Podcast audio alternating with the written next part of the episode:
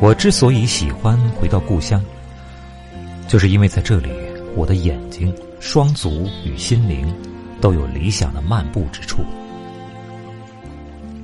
从我的居室到达我所描述的风景点，只需要三五分钟。我通常选择黄昏的时候去漫步，去的时候是由北向南，或走堤坝，或沿着河岸行走。如果在堤坝上行走，就会遇见赶着羊群归家的老汉。那些羊在堤坝的漫坡上边走边啃食青草，仍是不忍归栏的样子。我还常看见一个放鸭归来的老婆婆，她那一群黑鸭子是由两只大白鹅高昂着脖子，很骄傲的走在最前面。而那众多的黑鸭子则低眉顺眼的跟在后面。比之堤坝，我更喜欢沿着河岸漫步。我喜欢河水中那漫卷的夕照。夕阳最美的落脚点就是河面了。进了水中的夕阳，比夕阳本身还要辉煌。当然，山中还有山峦和河流的投影，让人觉得水面。就是一幅画，点染着画面的有夕阳、树木、云朵和微风。微风是通过水波来渲染画面的。微风吹皱了河水，那些涌起的水波就顺势将河面的夕阳、云朵和树木的投影给揉碎了，使水面的色彩在瞬间剥离，有了立体感。看上去像是一幅现代派的名画。我爱看这样的画面，所以如果没有微风相助，水面波澜不兴的话，我会弯腰捡起几颗鹅卵石投向河面。这时，这水中的画就会骤然发生改变。我会坐在河滩上，安安静静的看上一刻。当然，我不敢久坐。不是怕河滩阴森的凉气侵蚀我，而是那些蚊子会络绎不绝的飞来，围着我嗡嗡的叫。我可不想拿自己的血当他们的晚餐。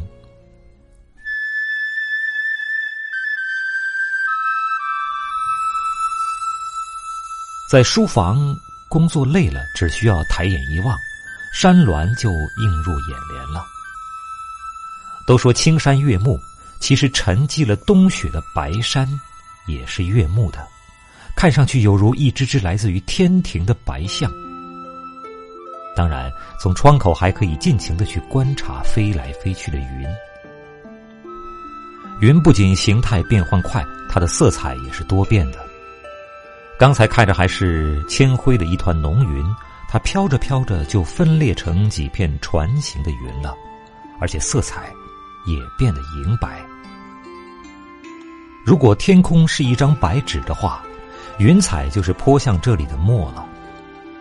这墨有时浓重，有时浅淡，可见云彩在作画的时候是富有探索精神的。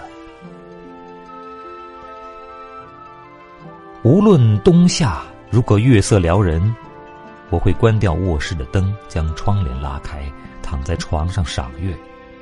月光透过窗棂漫进屋子。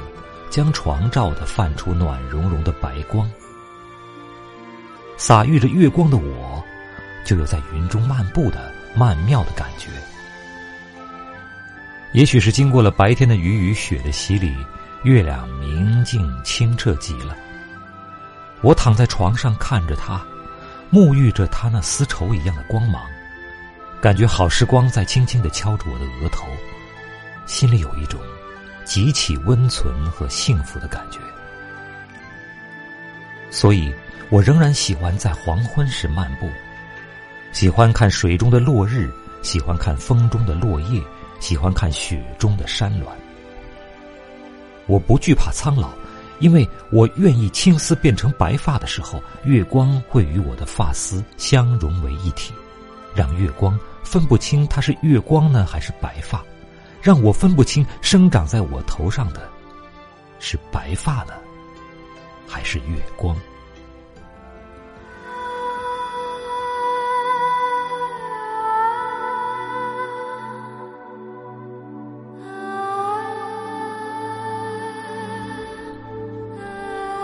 几天前的一个夜晚，我做了一个有关大雪的梦。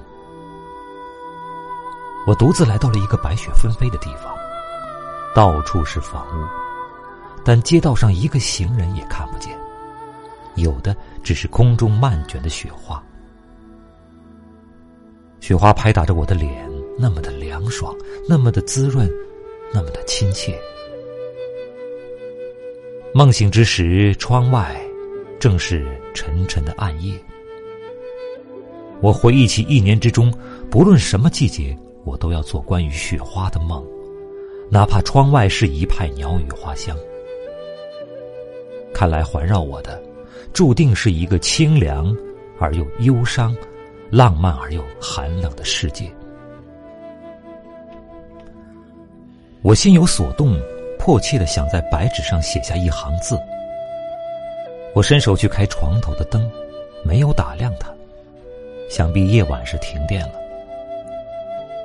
我便打开手机，借着它微弱的光亮，抓过一支笔，在一张打字纸上把那句最能表达我思想和情感的话写了出来，然后又回到床上，继续我的梦。